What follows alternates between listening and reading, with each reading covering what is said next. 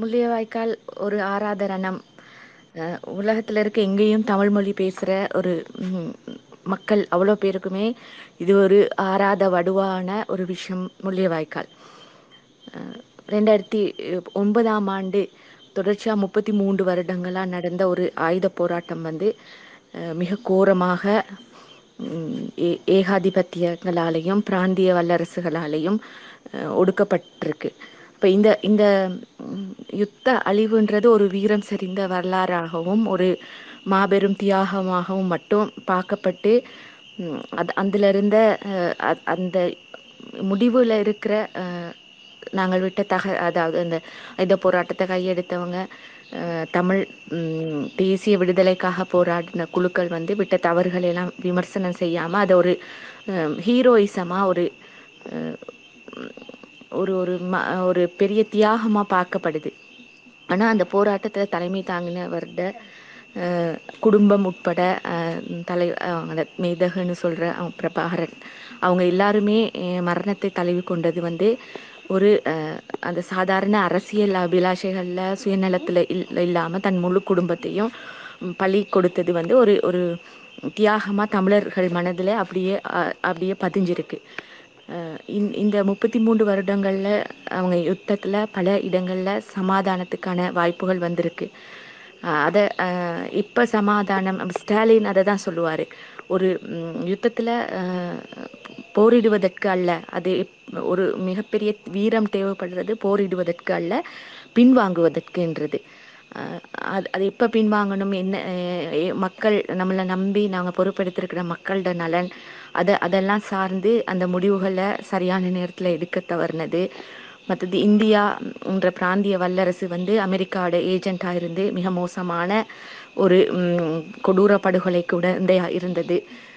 இந்திய மத்திய அரசு அதையெல்லாம் சேர்ந்து ஒரு ர- ஆறாத ரணமாக இந்த முள்ளியவாய்க்கால் முடிவு ரெண்டாயிரத்தி பத்தொன்பது மே பதினெட்டில் முடி முடிவடைஞ்சிச்சு. மே பத்தொன்பதாம் தேதி பிரபாகரண்டை இறந்த உடல் கைப்பற்றப்பட்டதோட மே பத்தொன்பது இராணுவ வெற்றியான இராணுவ வெற்றின்னு இலங்கை அரசு அறிவித்து மிகப்பெரிய பாராட்டுகளும் வரவேற்பும் அப்போ இருந்த மஹிந்த ராஜபக்ஷக்கும் இராணுவ தளபதியா கோட்டாபே உட்பட அலை அனைவருக்கும் கொடுக்கப்பட்டுச்சு. அது தொடர்ந்து ஒவ்வொரு வருடமும் மே பத்தொன்பது வந்து ஒரு இராணுவ வெற்றியாக கொண்டாடப்படுறதும் மே பதினெட்டு தமிழர்கள் வந்து ஆறாத வடுவோட அந்த அந்த கண்ணீரோட அழுது அரட்டுறதும் வந்து இன்னும் பதிமூணு வருஷமாக தொடர்ந்து கொண்டு வருது. இந்த வருஷம் அது அப்படியே தலைகீழாக மாற்றிருக்கதால நாங்கள் இதை இதை இந்த- இதை பற்றி பேசுகிறது வந்து ரொம்ப அத்தியாவசியமாக இருக்குது ரெண்டாயிரத்தி இப்போ இரு முப்பத்தி மூன்று வருடங்களாம் எல்லா காலனி ஆதிக்க நாடுகளுமே விடு அந்த க- காலனி ஆதிக்கத்திலிருந்து விடுபடும் போது ஒரு உள்நாட்டு அரசியல் சிக்கலோட விடுபட்டிருக்கு. இந்தியாவில் பகத்சிங் கொல்லப்பட்டதோட காந்தியம் காந்தி பேசின சுதந்திரம் எப்படி மேலெழும்பி வந்துச்சோ? காந்தியை காந்தி பேசின சுதந்திரம் எப்படி மேல வல்லாதிக்க அரசுகளுக்கு இந்த கொலனித்துவத்தில் அடிமைப்படுத்தி வச்சிருந்த அந்த அரசுகளுக்கு எப்படி லாபமாக இருந்துச்சோ அதே மாதிரி இலங்கை இலங்கையை இலங்கைய பிரித்தானிய விட்டுட்டு போகும்போது ஒரு இனப்பிரச்சனையோட விட்டுட்டு போனது. அந்த அநாகரிக தர்மபால மாதிரியான சு இலங்கையின் சுதந்திரத்துக்காக ஆரம்பத்தில் போராடிய அவர்களின் சுத இலங்கையின் சுதந்திர வீரர்கள்னு போற்றப்படுறவங்க எப்படி கொஞ்ச நாளைக்கு பிறகு தமிழர்கள் கிட்ட விடுதலை கேட்கணும் அப்படின்ற மாதிரியா மாறி தமிழ் இனவாதத்தை பேச தொடங்கினாங்க. அதுக்கு பின்னணியில் உள்ள காரணம் என்ன?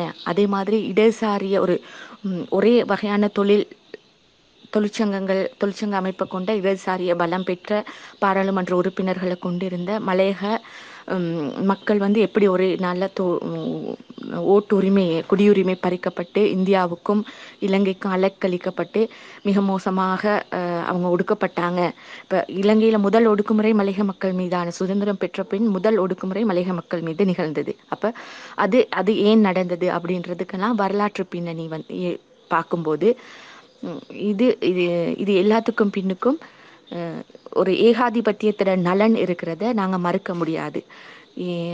பொதுவாக தமிழகத்தில் நாங்கள் பார்க்குற விஷயம் இந்த ஏகாதிபத்திய வல்லரசுகளோட பங்களிப்பை இலங்கை இன விடுதலை போரில் தவிர்த்துட்டு பார்க்கிறது. அந்த அந்த போக்கு காணப்படுது. அதாவது பொதுவாக உலகம் முழுக்க இருக்கிற எல்லா எல்லாருக்குமே இலங்கையில் இருக்கிறது ஒரு கருப்பு வெள்ளை பிரச்சனையாக இருக்குது அதாவது சிங்களவர்களுக்கும் தமிழர்களுக்கும் இடையிலான யுத்தம் அப்படின்ற மாதிரியா தான் கட்டமைக்கப்பட்டிருக்கு. ஆனால் இங்கே நான்கு தேசிய இனங்கள் இருக்குன்னு மார்க்சிய அமைப்புகள் சொல்லுது. ஒன்று மலையக தமிழர் முஸ்லிம்கள் இலங்கை தமிழர் சிங்களவர். இந்த நான்கு தேசிய இனங்களுக்கும் வெவ்வேறு வகையான பிரச்சனைகள் இருக்குன்றதும் ஒவ்வொருத்தரோட பிரச்சனைகளும் ஒரு ஒரு மார்க்சிய கூறுகளுக்கு அடிப்படைக்குள்ள வளர்ந்து வந்துடக்கூடாதுன்னு மிக கொடூரமா ஒடுக்கப்பட்டதும் இருக்கு. இதே மலையக மக்கள் குடியுரிமை பறிக்க பறிக்கப்பட்டதோட அங்க இருந்து வந்த தொழிற்சங்கள் இடதுசாரி அமை அமைப்புகள் எல்லாம் செயலிழந்து வலுவிழந்து நாற்பது வருஷங்களா மலையக மக்கள் கூ கூலி அடிமைகளா இருந்திருக்காங்க.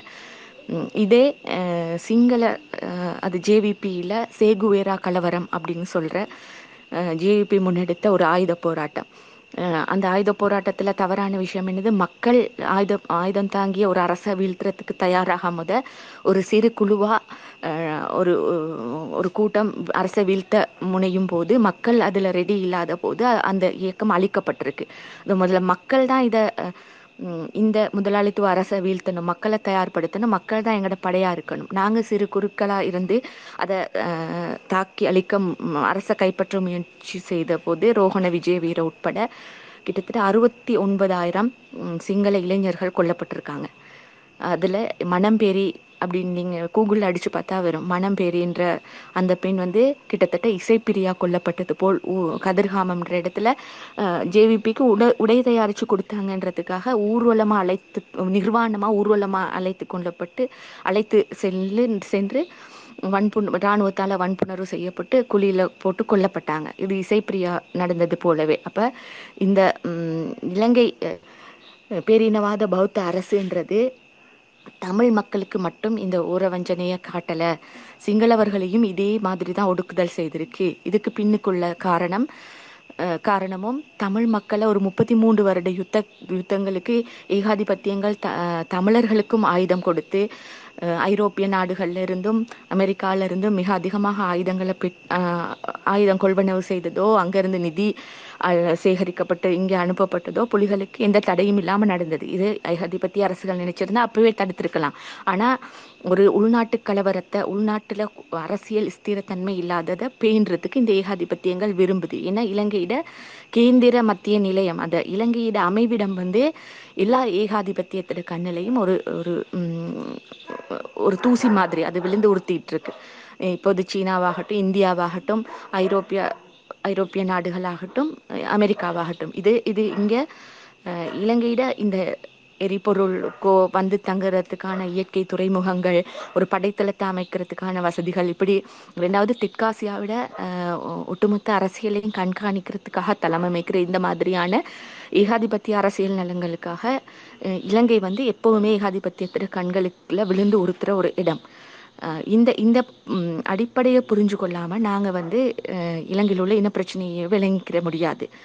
ஏன்னா ஏகாதிபத்தியங்கள்ட்ட பங்கு இங்க எப்படி இருந்ததுன்றது மிக மோசமாக அதுக்கு ஒரு உதாரணம் நான் சொல்லலாம் அது தொண்ணூறாம் ஆண்டு புலிகள் முஸ்லிம்களை வெளியேற்றினாங்க அந்த முஸ்லிம்களை வெளியேற்றும் போது எழுபத்தையாயிரம் முஸ்லீம்கள் வெறும் ஐநூறு ரூபா காசோட கா கா காதில் இருந்த காதனியை கூட கழட்டி கொடுத்துட்டு போகணும் அப்படின்னு சொல்லி வெளியேற்றப்பட்டாங்க அந் வெளியேற்றப்பட்ட முஸ்லீம்கள் எங்கே போகிறதுன்னு தெரியாமல் வடக்குலேருந்து வந்து புத்தளத்தில் மன்னார் மாவட்டம்னா புத்தளம் என்ற இடத்துல கு குடியமர்த்தப்பட்டாங்க. அந்த நேரம் இருநூறுக்கும் மேற்பட்ட என்ஜிஓக்கள் ஐஎன்ஜிஓக்கள் இன்டர்நேஷனல் என்ஜிஓக்கள் எல்லாம் அங்கே வேலை செய்திருக்கு. அதில் வேலை செய்த ஒரு பெண்ணுக்கு வந்து வெள்ளை மாளிகையில் கூப்பிட்டு இரும்பு பெண்மணின்ற விருது கொடுக்கப்பட்டிருக்கு. அப்போ ஒரு ஒரு சின்ன நாட்டில் ஒரு சின்ன குக்கிராம் ஒரு சின்ன ஒரு நகரத்தில் வாழ் வேலை செஞ்ச ஒரு பெண்ணுக்கு வெள்ளை மாளிகையில் கூப்பிட்டு விருது கொடுக்கறதுன்றது எவ்வளோ தூரம் இங்கே கண்காணிக்கப்பட்டுச்சு எவ்வளோ தூரம் அந்த என்ஜிஓக்கள் வேலை செய்தது அப்படின்றதுக்கு ஒரு உதாரணம்.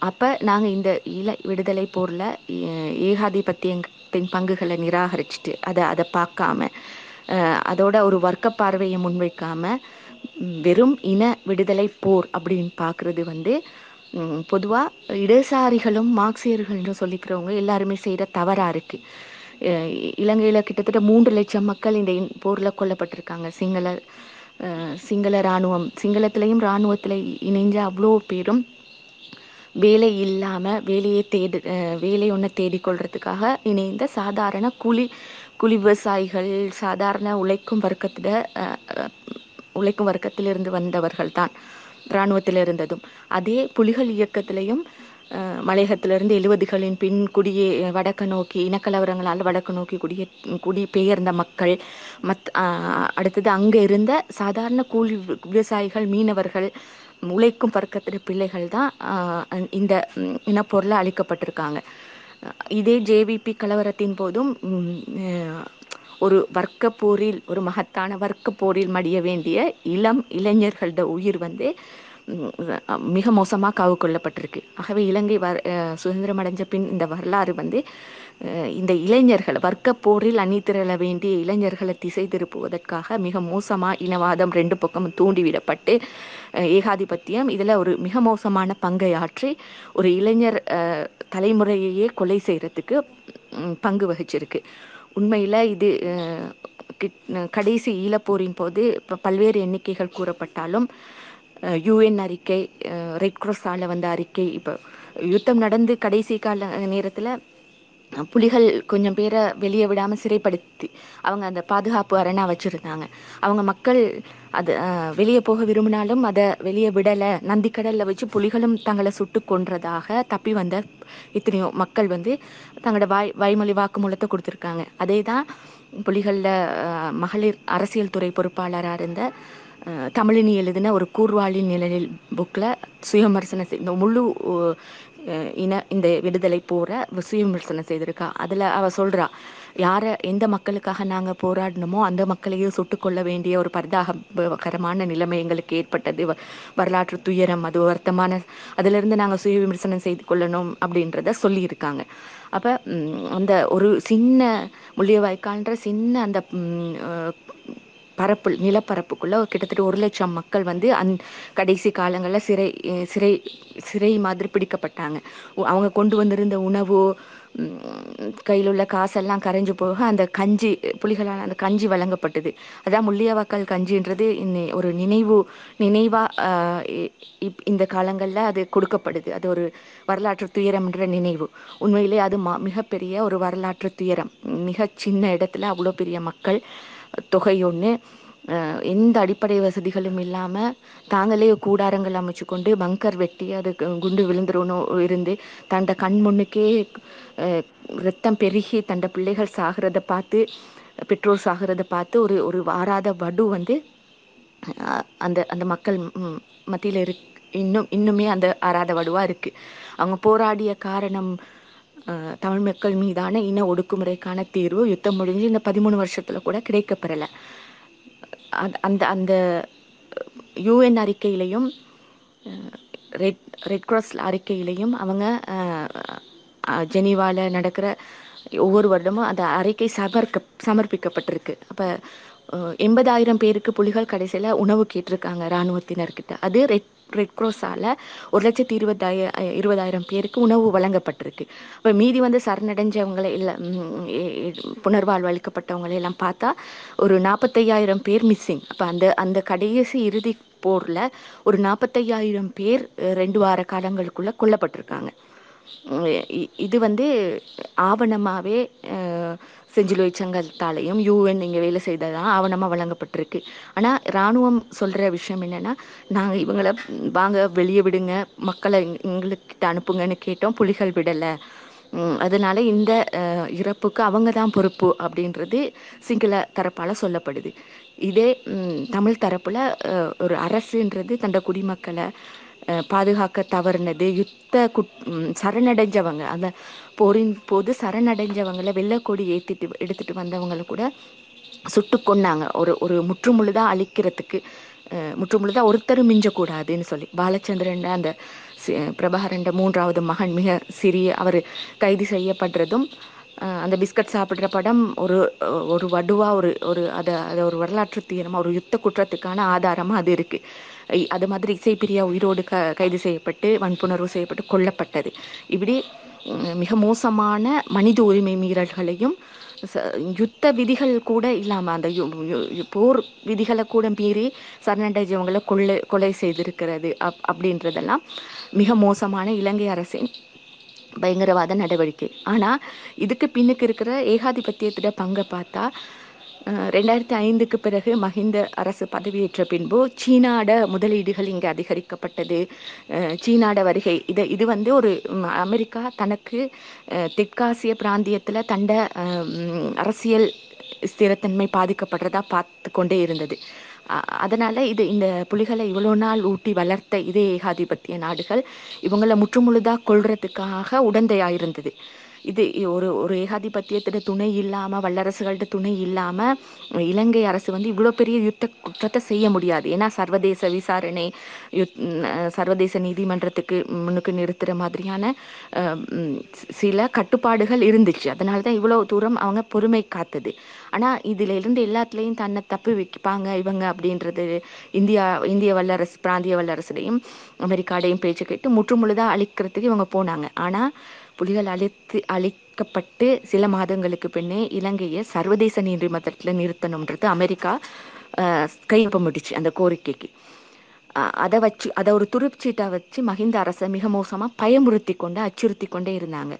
இ- இதே இது எப்போ மாறுதுன்னா ரெண்டாயிரத்தி பதினஞ்சாம் ஆண்டு மஹிந்த ஆட்சி தோற்கடிக்கப்பட்டு ஜனவரி மாதம் நல்லாட்சி அரசு அப்படின்ற மைத்ரி மைத்ரிபால சிறிசேன அடுத்த ப- அஹ், பதவி ஏற்கிறாரு. ரெண்டாயிரத்தி பதினஞ்சு பிப்ரவரி மாதம் அமெரிக்கா வந்து தண்டை இலங்கையை சர்வதேச நீதிமன்றத்தில் நிறுத்துறதுக்கு தான் கையொப்பமிடுறதை வாபஸ் வாங்கி கொள்ளுது. அப்போ எங்களுக்கு நல்லா அது அது அந்த அந்த அரசியல் நிகழ்வோட பின்புலத்தை புரிஞ்சு கொள்ள முடியும். இவ்வளோ நாள் மஹிந்தவாத அதை சொல்லி மிரட்டி கொண்டிருந்த அதே அரசு தான் நல்லாட்சி அரசு வந்த பிறகு இந்த அரசுக்கு இலங்கை அரசுக்கு அந்த யுத்த கு- குற்றங்கள்ல இருந்தோ சர்வதேச நீதிமன்றத்தில் விலக்களிக்கிறேன்னு சொன்னது வந்து இந்த ஆட்சி மாற்றத்துக்கு அமெரிக்கா எவ்வளோ பின்புலத்தில் இருந்திருக்குன்றது எங்களுக்கு புரிஞ்சுது. இதே கொஞ்ச நாள் போன பிறகு ரெண்டாயிரத்தி பத்தொன்பது முஸ்லீம் அந்த முஸ்லீம்கள் தொண்ணூத் தொண்ணூறாம் ஆண்டு புலிகளால் இன சுத்திகரிப்பு செய்யப்பட்டது. அது அது சரியான அரசியல் வார்த்தைன்னா அதை தான் சொல்லணும். முஸ்லீம்கள் காட்டி கொடுப்பு செய்தாங்க ராணுவத்துக்கு துப்பு கொடுத்தாங்கன்று அது ஒரு சில பேர் செய்ததுக்காக ஒட்டுமொத்த வடக்குல இருந்தவங்களையும் விரட்டி விடுறதுன்றது வந்து ஒரு இன சுத்திகரிப்பாக தான் பார்க்க வேண்டியிருக்கு. அப்போ அதன் பிறகு இலங்கைக்குள்ளே இருந்த என்ஜிஓக்கள் அமெரிக்க சார்பு நிறுவனங்கள் எல்லாம் இங்க ஒரு இஸ்லாமிய அடிப்படைவாத சிந்தனையை வளர்றதுக்கும் அவங்க தூபமிட்டு இருந்தாங்க ரெண்டாயிரத்தி ஒ- பத்தொன்பதாம் ஆண்டு ஈஸ்டர் குண்டு வெடிப்பு நடத்தப்பட்டு இன்னும் அஹ், அது நடத்தப்பட்ட அதே இரவு வந்து இந்த தீவிரவா இதுவரை நாங்க தமிழ் தீவிரவாதிகளை நாங்க ஒழிச்சோம். அந்த அந்த அந்த அந்த வீரர்களுக்கு தான் அதை ஒழிச்ச வீரர்களுக்கு தான் முஸ்லீம் தீவிரவாதிகளை ஒழிக்க ஒழுக்க ஒடுக்கவும் முடியும். இந்த பயங்கரவாதத்திலிருந்து நாட்டை காப்பாற்ற நாங்கள் தான் சரியான தெரிவுன்னு சொல்லி மகத்தான இதுவரையும் வரலாற்றில் இல்லாத மூன்றில் இரண்டு பங்கு வெற்றி பெற்று இதை இந்த அரசு பதவியேற்று இதுவரைக்கும் வந்து எந்த உண்மையான குற்றவாளிகள் கண்டுபிடிக்கவே பிழல அதில் மிக முக்கியமான விஷயம் சஹராண்ட சகோதரர்ட மனைவி வந்து புலஸ்தீனி. அவ வந்து அவ இங்க திருமணம் முடிக்கிற நேரம் மிகப்பெரிய ஆர்ப்பாட்டங்கள் எல்லாம் நடந்தது.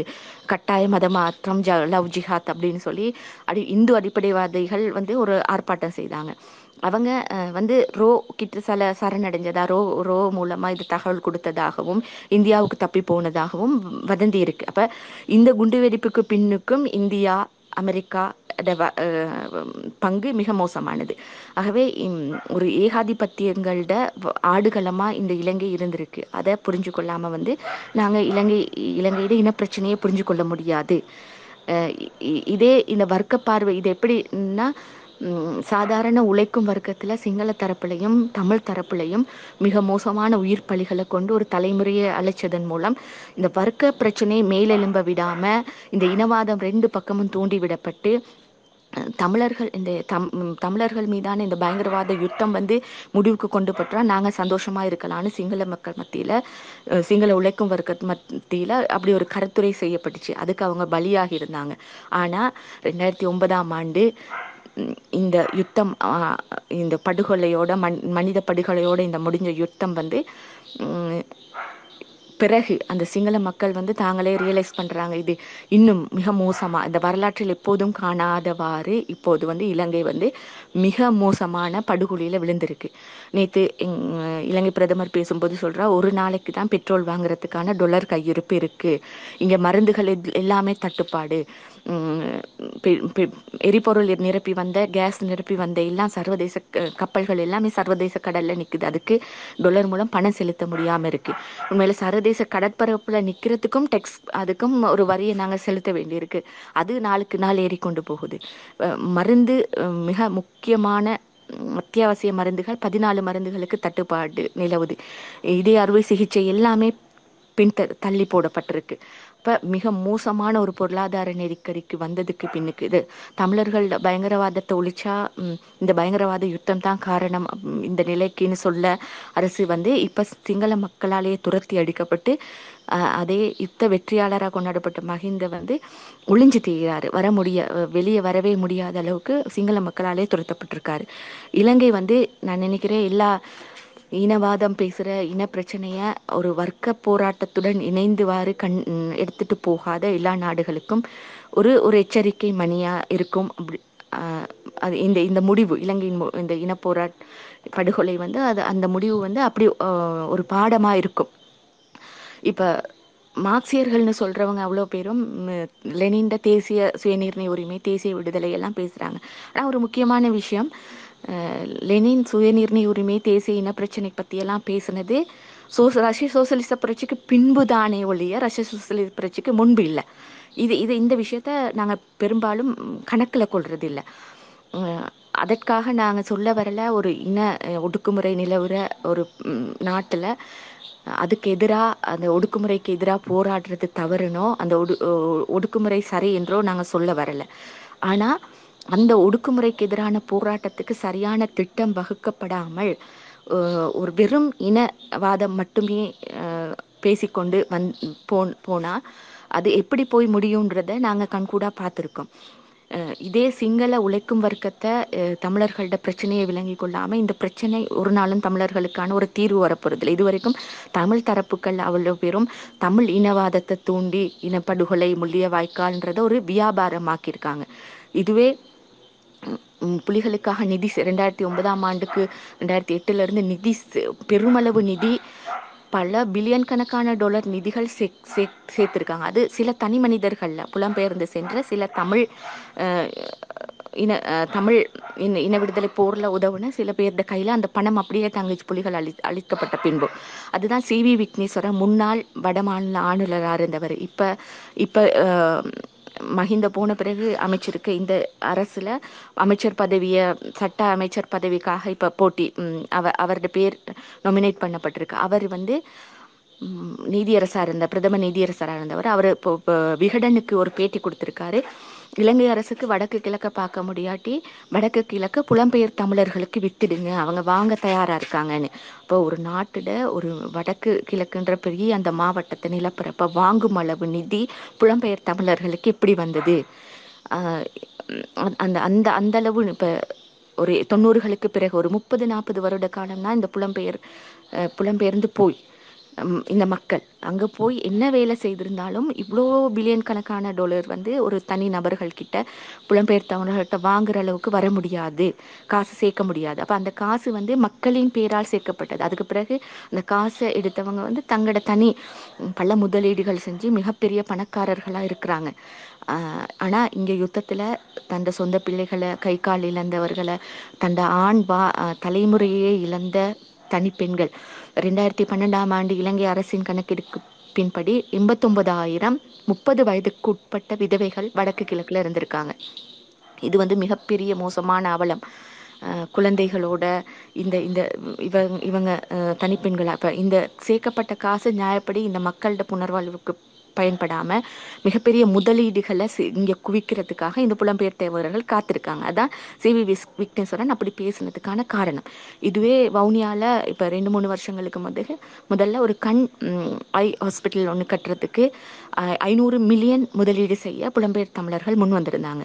அதை இடதுசாரி அமைப்புகள் வந்து எதிர்த்து போராடி ஏன்னா இந்த தனியார் முதலீடுகள் எல்லாம் அரசு தண்ட கடமைகள்ல இருந்து விலகிறதுக்கு பொது சுகாதாரத்துறையை எங்களோட பொது சு- சீரழிக்கிறதுக்கான காரணமாகும்னு போராடி அதை தடுத்து நிறுத்தியிருக்காங்க. இப்போ அவ்வளோ பெரிய முதலீடுகள் இப்போ இந்த இனவாதம் புலம்பெயர் தம் வெளிநாடுகள்ல இருந்து பேசுற இனவாதம் வந்து இவங்களுக்கு மிகப்பெரிய முதலீடுகளை தனித்தமிழ் தேசம் சுயாட்சின்னு எடுத்துக்கொண்டு அவங்களோட பில்லியன் கணக்கான டாலரை இங்கே முதலீடு செய்வதற்காக காத்திருக்கிற ஒரு தமிழ் தரப்பு கையிலையும் இதே தெற்கில் வ- வந்து மிக மோசமா திறந்த பொருளாதார எழுபத்தி ஏழாம் ஆண்டுக்கு பிறகு இலங்கையில் திறந்த பொருளாதார கொள்கையும் நவதாராளமயமும் அஹ், திறந்து விடப்பட்டுச்சு. உள்ள சந்தை வந்து திறந்து விடப்பட்டது இலங்கைக்கு. அதுக்கு பிறகு வந்த அஹ், ஒவ்வொரு ஆட்சிக்கும் ஆட்சியிலையும் மிக மோசமா இலங்கையோட பொருளாதாரம் சீரழிஞ்சிருக்கு. இப்போ சுதந்திர வர்த்தக வலயம்னு சொல்லி கொழும்புல முதல்ல ஆரம்பிக்கப்பட்டது. இப்போ பதினாலு சுதந்திர வர்த்தக வலயங்கள் இருக்குது.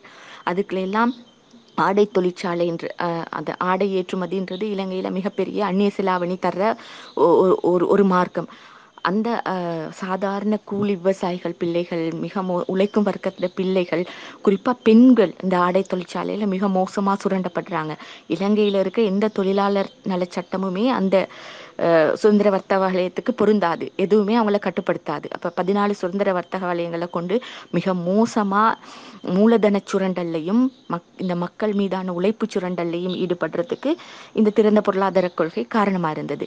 ஆக இலங்கையில் உள் இலங்கை வந்து மிக அழகான மிக இயற்கை வளங்கள் நிரம்பிய இங்கே நீர் மின்சார உற்பத்தி செய்கிற அளவுக்கு மிக நீர் வளம்ன்றது நிலத்தடி நீர்ன்றதும் மிக வளமான ஒரு மண். இலங்கை மாதிரியான ஒரு இந்த இந்த நீர் வளமும் எல்லா காலநிலை சம்பந்தமா எல்லா வளங்களும் கிடைக்கிற ஒரு ஒரு நாடை வந்து ஒரு மூலதன சுரண்டலுக்காக இப்ப ஏகாதிபத்திய நாடுகள் வந்து எல்லை தாண்டிய மூலதன சுரண்டல்ல அந்த நாடுகளை அடிமைப்படுத்துறதுக்கு மிக மோசமாக வலை விரித்து திரிகிற இந்த காலத்துல இலங்கையும் அதுக்கு பலியாகி இருக்குது. இப்ப இலங்கையின் இறைமையை ஒப்பு கொடுத்து தான் நிறைய கடன்கள் வாங்கப்பட்டிருக்கு. இப்போ கடைசி ஐஎம்எஃப் தந்த கடன் கூட ஐஎம்எஃப் இலங்கையில் உள்ள பொருளாதார சிக்கலை வந்து பேசும்போது போன் போன மாதம் ஒரு அறிக்கை வெளியிட்டிருந்தது. இலங்கை வந்து பொருளாதார சிக்கல்ல இருந்து மீள்றதுக்கு ஒரே வழி அரசு நிறுவனங்களை தனியாருக்கு தனியார் மயப்படுத்தணும். அரசு சேவையாளர்களுக்கு கொடுத்திருக்க சலுகைகளை இல்லாமாக்கணும். அரசு சேவையாளர்களோட எண்ணிக்கையை குறைக்கணும். மற்றது நலன்புரிவே நலன்புரி திட்டங்கள் இலவச சுகாதாரம் இலவச இலவச கல்வி மற்ற அந்த வயோதிபர் கொடுப்பனவு அஹ், வய- வ- வசதி குறைஞ்சவர்களுக்கான கொடுப்பனவு ரேஷன் மாதிரியான அந்த விஷயங்கள் அவ்வளோத்தையும் இலங்கை வந்து மறுபரிசீலனை செய்யணும் அதை நிறுத்தணும்ன்றதை கொடுத்துருக்கு. அப்போ இந்த இந்த இந்த மூலதன சுரண்டல் வந்து இலங்கையிட பொருளாதாரத்தில் இந்த ஆட்சியாளர்கள் எடுத்து தவறான முடிவுகள் எல்லாமே சேர்ந்து உழைக்கும் மக்கள் தலையில் விடிஞ்சிருக்கு. அப்போ நாங்கள் இந்த இனப்பிரச்சனை இப்போ பதிமூணு வருஷம் முடிஞ்ச பிறகு பதிமூணு வருஷத்துக்கு அப்புறம் இந்த இனப்பிரச்சனையை நாங்கள் சுய விமர்சனத்தோடு அணுகும் போது ஆரம்பத்திலேயே நாங்கள் இப்போ ஏப்ரல் இருப ரெண்டாயிரத்தி பத் ரெண்டாயிரத்தி ஒன்பதாம் ஆண்டு ஏப்ரல் இருபத்தாறு தான் புலிகள் நாங்கள் ஆயு- ஆயுதங்களை மௌனிக்கிறோம் அப்படின்னு சொல்றாங்க. மே பதினெட்டு அந்த அதை இலங்கை அரசு கணக்கில் எடுக்கவே இல்லை. மே பதினெட்டுக்குள்ள இந்த யுத்தம் முடிஞ்சிருக்கு.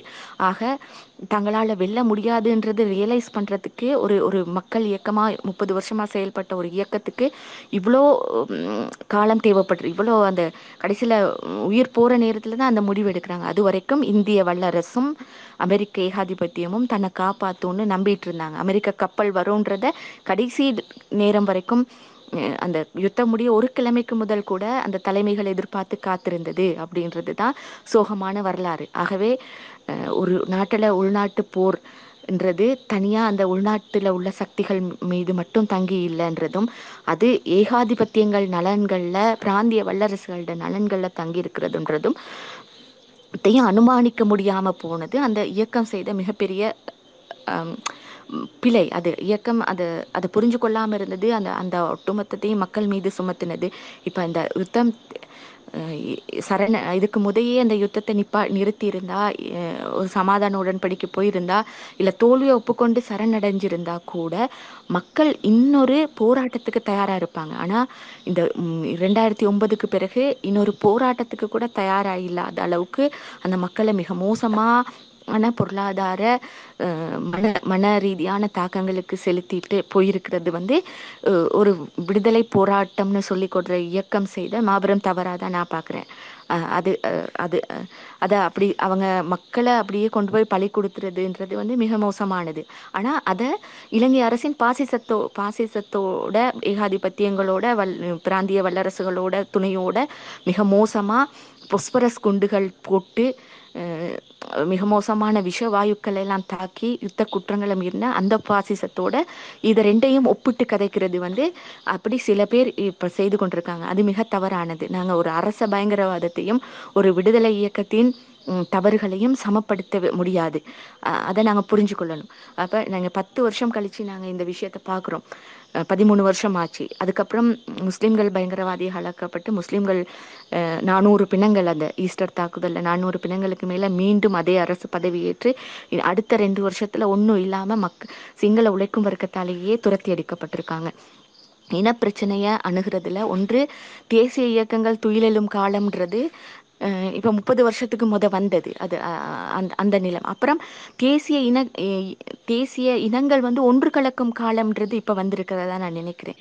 தேசிய இயக்கங் இனங்கள் வந்து ஒன்று கலக்கும் காலங்களின் போதும் கூட இந்த இனவாதம் பேசிக்கொண்டு நேரடியாக அது இனவாதம்னு தான் சொல்லணும். தமிழ் இனவாதமும் சிங்கள இனவாதமும் பேசிக்கொண்டு அதை அந்த ஒன்- உழைக்கும் வர்க்கம் ஒன்று கலக்கிற அந்த சம்பத்தில் சம் சந்தர்ப்பத்தில் விலகி நிற்கிறதும் வந்து மிகப்பெரிய வரலாற்று தவறான ஒரு அணுகுமுறை தான் ஏன்னா நாங்கள் ஜெனீவா கிட்டேயோ இந்தியா கிட்டேயோ அமெரிக்கா கிட்டேயோ எங்களோட விடுதலையை பெற முடியாது. நாங்கள் விடுதலையை பெற வேண்டியது சிங்கள உழைக்கும் வர்க்கத்துக்கிட்ட இருந்து தான் நான் நினைக்கிறேன். அவங்க இந்த- இந்த எங்களோட அடிப்படை பிரச்சனைகளை இன பிரச்சனைகள் போது அவங்க எங்களுக்கு சப்போர்ட்டாக நிற்கும் போது தான் இந்த இந்த இந்த பிரச்சனைக்கு முடிவு வரும்.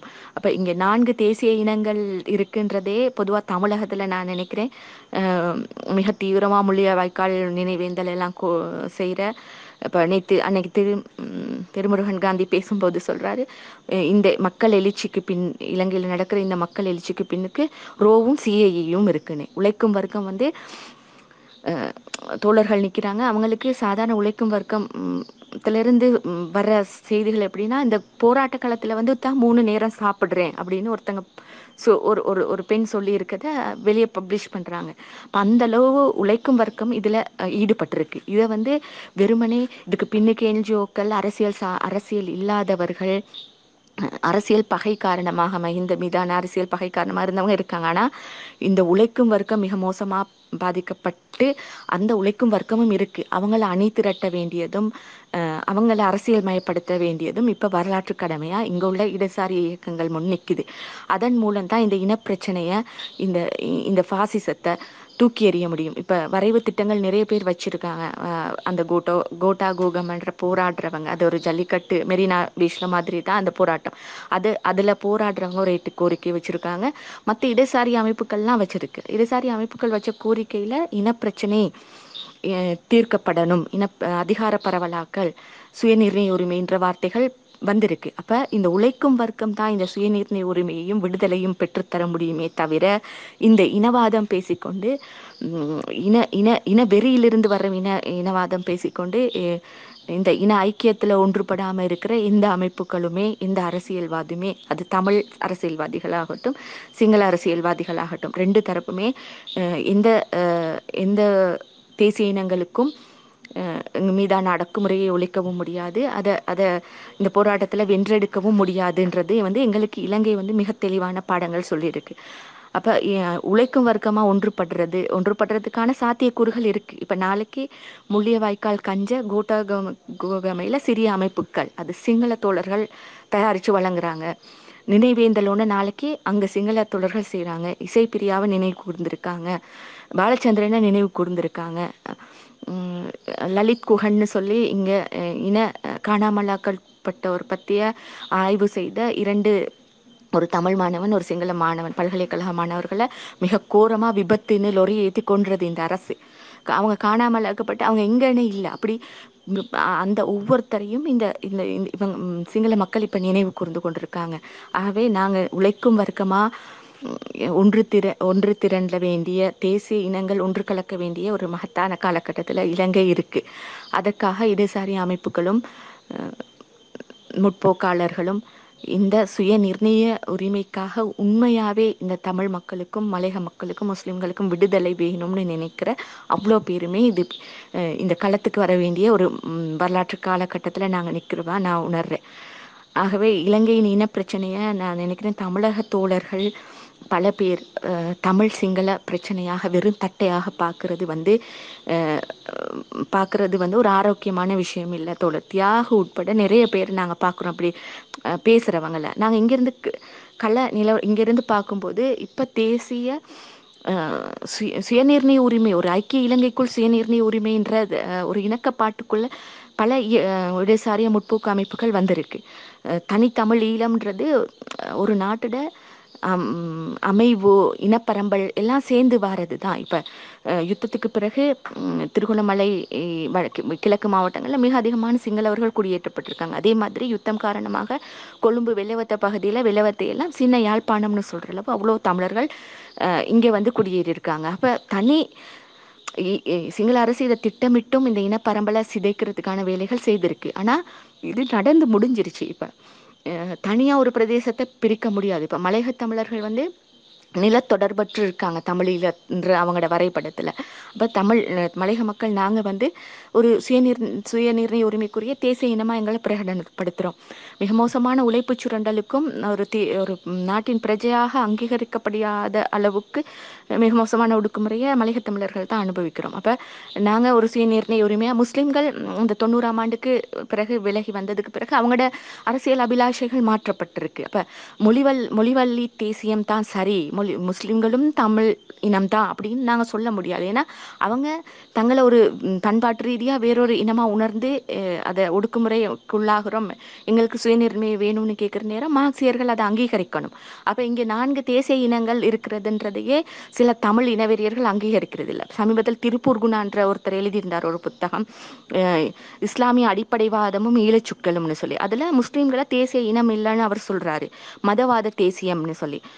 ஒரு மார்க்சியர் இப்படி எப்படி பார்க்க முடியுன்றதே எனக்கு ஆச்சரியமாக இருக்குது ஏன்னா பண்பாடுன்ற அம் அம்சம் இருக்குது அவங்க பண்பாட்டு ரீதியாக தாங்க வேறுபட்டிருக்கோம்னு தாங்க உணரும்போது இல்லை தங்களுக்கு ஒடுக்குமுறை நிகழுது அப்படின்னு அவங்க உணரும்போது அது அதிலிருந்து அவங்க தனியான சுய நிர்ணய உரிமை கோரிக்கை கேட்கும்போது அதை ஆதரிக்க வேண்டியது மார்க்சியர்களோட கடமை. அது இல்லாமல் நீங்களும் தமிழர்கள் தான் சொல்கிறது வந்து சிங்கள பேரினவாதம் நீங்களும் ஐக்கிய இல இலங்கையர் தான் சொல்கிற மாதிரியானது. ஆகவே இங்கே நாலு தேசிய இனங்கள் இருக்குன்றதையே தமிழகத்தில் பல பேர் புரிஞ்சுக்கிறல. அந்த நான்கு தேசிய இனங்களும் ஒடுக்கப்படுற விதம் மிக வி வித்தியாசமாக இருக்குது அதில் மலையக தமிழர் ஒடுக்கப்படுற விதம் வர்க்க ரீதியாக ஒடுக்கப்படுறதும் மிக ஆழமாக பார்க்கப்பட வேண்டிய விஷயம். ஆகவே இலங்கையில் இனப்பிரச்சனைன்றதும் இந்த முள்ளியவாய்க்கால் நினைவேந்தல்ன்றதும் ஏகாதிபத்திய பிராந்திய வல்லரசுகளோட பங்கு இதில் இந்த இந்த முள்ளியவாய்க்காலில் என்னென்ன பங்குன்றதையும் புரிஞ்சு கொள்ளாமல் அதை பற்றின சுய விமர்சனம் செய்யாமல் நாங்கள் வந்து இந்த பிரச்சனையை புரிஞ்சு கொள்ள முடியாது. அதான் நான் இங்கே களத்தில் இருந்து பேசுகிறவங்களை விட வெளியே இருந்து ஒரு உணர்வு பூர்வமான அது அது வந்து தப்புன்னு நான் சொல்லலை. உணர்வு பூர்வமாக இந்த மொழியை கா மொழிய வைக்கால்ன்றது எல்லார் மனசுலையும் வடுவாக இருக்குது ஆனால் இங்கே இங்குள்ள அரசியல் கள நிலவ நிலவரங்களையும் தமிழ் மக்கள்கிட்ட உண்மையான இனி இனி வரப்போலும் எதிர்காலத்துக்கான தீர்வு திட்டங்களையும் முன்வைக்காமல் வெறுமனே இன இன இனம் சம்பந்தமான ஒரு உணர்வு மயமான அரசியல் முன்னெடுப்புகளை செய்கிறது சீமான் திருமுருகன் காந்தி உட்பட அனைவரும் செய்கிறது வந்து உண்மையாக நான் நினைக்கிறேன் எங்களுக்கு அதாவது இலங்கையில் இருக்கிற தமிழர்கள் எங்களுக்கு வந்து பாதிப்பாக தான் இருக்கும்.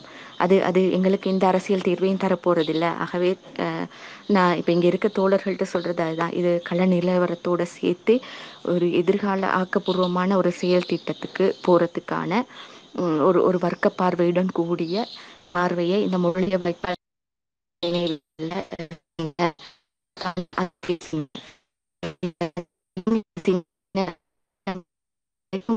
த்தையும் சேர்த்து அவ்வளோ சரியான பார்வையா இருக்காது. ஆகவே எங்களுக்கு உதவி புரிய முடியும்னா அதுதான் எங்களுக்கு நன்மை பயக்கும். இது வரைக்கும் வாய்ப்பு தந்ததுக்கு.